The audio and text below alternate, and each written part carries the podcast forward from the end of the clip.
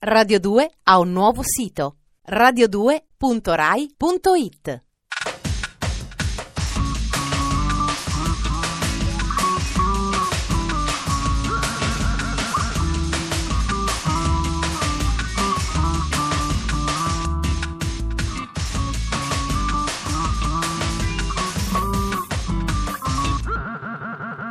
Dispenser.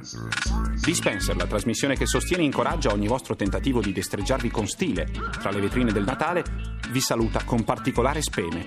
Io sono Ferrato e questo è per l'ultima volta nell'anno 2000 il nostro caravan serraglio di colpi di teatro e imprevedibili piroette. Un quarto d'ora di Radio 2 dopo cena aiuta a digerire e favorisce la circolazione con autentico giovamento per gli arti inferiori. Quindi mettetevi comodi e state in guardia. Ecco il nostro circo Barnum. Sommario.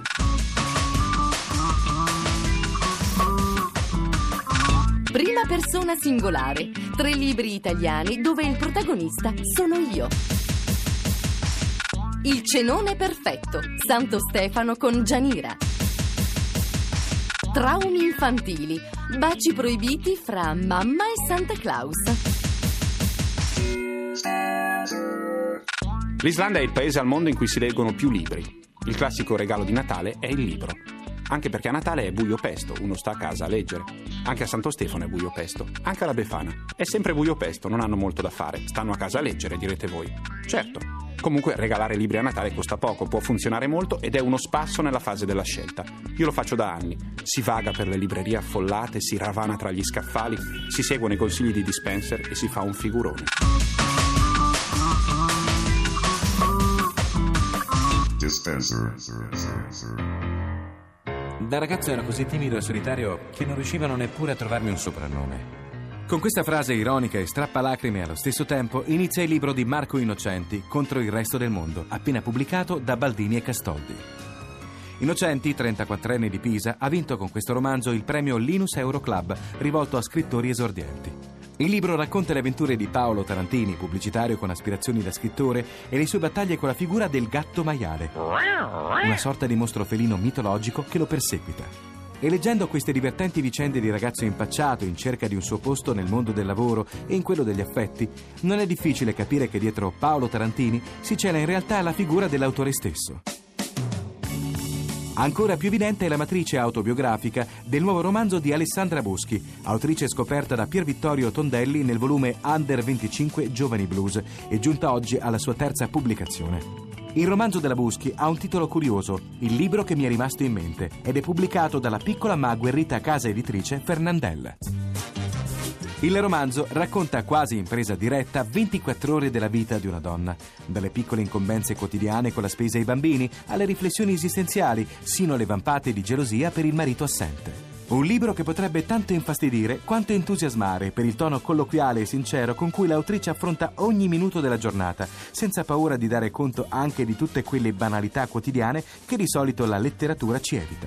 Uno non ci pensa mai a quanti chilometri si fanno durante il giorno camminando per casa. Lo dico così in generale, perché io invece ci penso.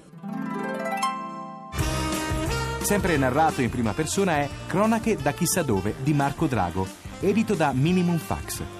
Si tratta del secondo libro firmato da Drago, autore molto amato dalla critica e direttore della rivista di narrativa Il Maltese. Con toni acidi e un'ironia ferocissima, Drago racconta la vicenda di un uomo abbandonato dalla fidanzata, Manola, e della crisi sentimentale che ne consegue.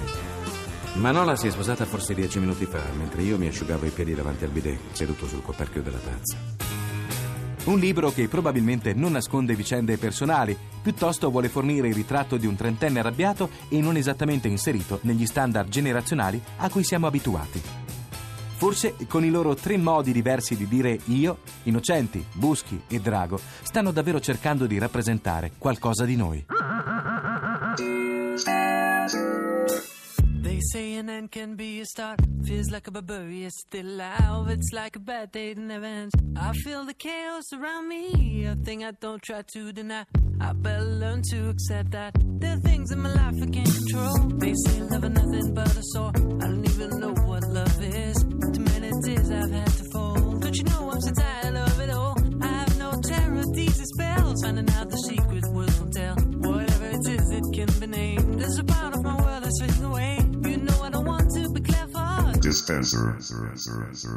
Anche questa settimana arriviamo all'appuntamento con la sociologa dei VIP Giada, la nostra risposta sensuale a Giampiero Mughini.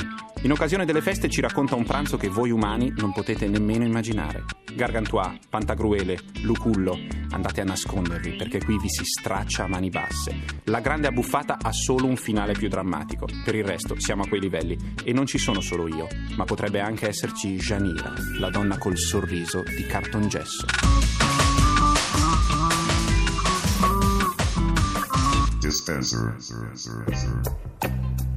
Sarà che vado pazza per le bacche brinate, il muschio, il patè, le canzoni stonate e il caminetto acceso, ma il 26 dicembre per me è il momento più paganamente solenne dell'anno. E pensare che mio padre non si è mai travestito da Babbo Natale. Ho ben presente la differenza tra i due, anche se devo ammettere che sono simili di corporatura, hanno gli occhi azzurri e la barba e portano entrambi calze rosse. Ma si tratta di coincidenze. Il fatto è che a casa mia durante le feste perdiamo la testa l'uno per l'altro e mangiamo, soprattutto mangiamo, fino a perdere i sensi. Ferrato fuma i sigari di mio padre e per contratto parla in ticinese e canta a comando. Indossa sempre una giacca di velluto verde che lo rende festoso e vecchio come il mago Zurlì. Mia madre ci chiede, prima ironicamente, infine con tono stridulo, perché non ci fidanziamo. La Gigi cucina un prosciutto da 10 kg, come minimo si mette le ali d'argento e continua ad assicurare che prima o poi nevicherà, anche se nel cielo splende un sole tropicale. Io addobbo l'addobbabile e tutti, dico tutti, cantano le canzoni di Bart Bacharach. L'unico sorriso VIP che ammetterei a questo sgargiante pranzo di gala è quello di Miss Sorriso 1989 in persona, Gianira Maiello della vecchia fattoria di Rai 1. Di fatto, l'unica persona al mondo che potrebbe definire simpaticissimo un fungo porcino o dare del bel faccino ad un mesto ragù. Per eccesso di gentilezza, qualsiasi idea, fosse anche quella di mettere il sale nell'acqua della pasta, è per lei fortissima. Qualsiasi piatto, fossero carote bollite, è comunque gustoso e appetitoso. Dispensa vezzeggiativi a piene mani, perché lei sa che un pasticcio di maccheroni vince l'ansia da telecamera nel momento in cui viene chiamato pasticciotto. Ma Janira non dimentica certo l'importanza dei diminutivi e dal suo angolino dei consigli verdi abbatte a palle di Osis qualsiasi altro angolo verde della TV, forte della grazia di mani biancoguantate. Quelle sopracciglia da Frida Kahlo Ciociara, due occhi verdi come il mare soppesano l'importanza degli abbinamenti, tra centrotavola e tovaglia, tra ombretto e gilet, tra camiciola e caciocavallo. Bisogna ammettere che il maestro di questa ars combinatoria, mi si passi il termine, è senza dubbio alcuno Luca Sardella. Uno che, se gli viene a noia un cappello, lo dona filantropicamente alla collezione privata di Gianira, ma è costretto a gettare alle ortiche anche il corrispettivo panciotto, del quale però non conosco il destino. Mi sono spesso interrogata sull'esistenza di un sarto misterioso che veste nottetempo Gianira, Sardella e Jalis e così bellamente confezionati li presenta al mondo. Per una volta, Gianni cara, sogno di vederti abbandonare quelle scarpe da ginnastica da picnic in autostrada per indossare il tacco vertiginoso che meriti. Dai, il 26 vieni a ubriacarti con noi di Dispenser, ti aspettiamo, sarà fortissimo.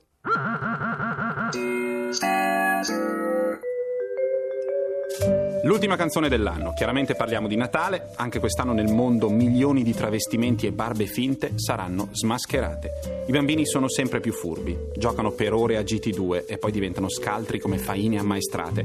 Insomma, genitori, sappiate che la cosa può succedere.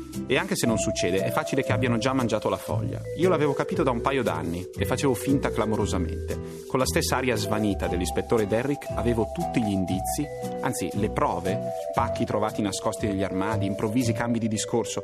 Insomma, l'identità di Babbo Natale vacillava. Poi sono sempre stato un po' contrariato da questa confusione. Babbo Natale, Gesù Bambino. Un neonato con la divisa di un fattorino dell'UPS. I conti non tornano. Se poi fate proprio la scena da film americano, vestiti col barbone, non vi fate sgamare, avete tutta la mia stima. Io non ne sarei mai capace. Attenzione però che i bambini hanno occhi anche sulle scapole. Potrebbero vedere Babbo Natale che si lancia in atteggiamenti voluttuosi e scioccanti. 1963, Phil Spector, uno dei più grandi produttori di tutti i tempi, realizza questo assoluto capolavoro. A Christmas Gift for You from Phil Spector e chiaramente anche da vostro Ferrato un regalo di Natale per voi. Ho visto mamma che lo baciava. I saw mommy kissing Santa Claus.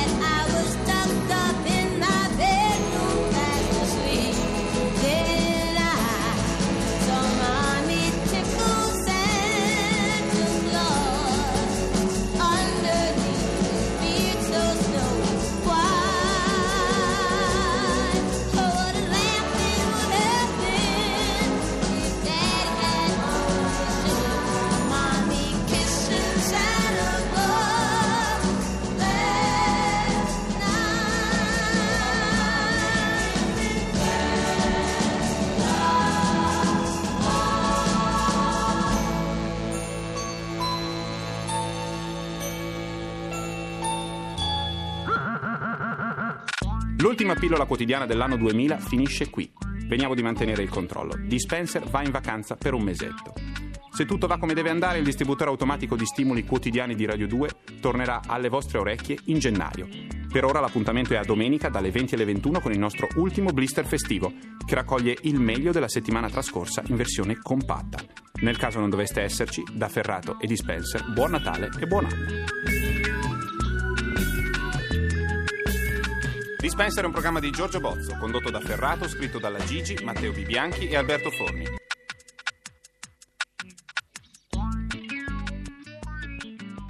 Radio 2 ha un nuovo sito radio2.rai.it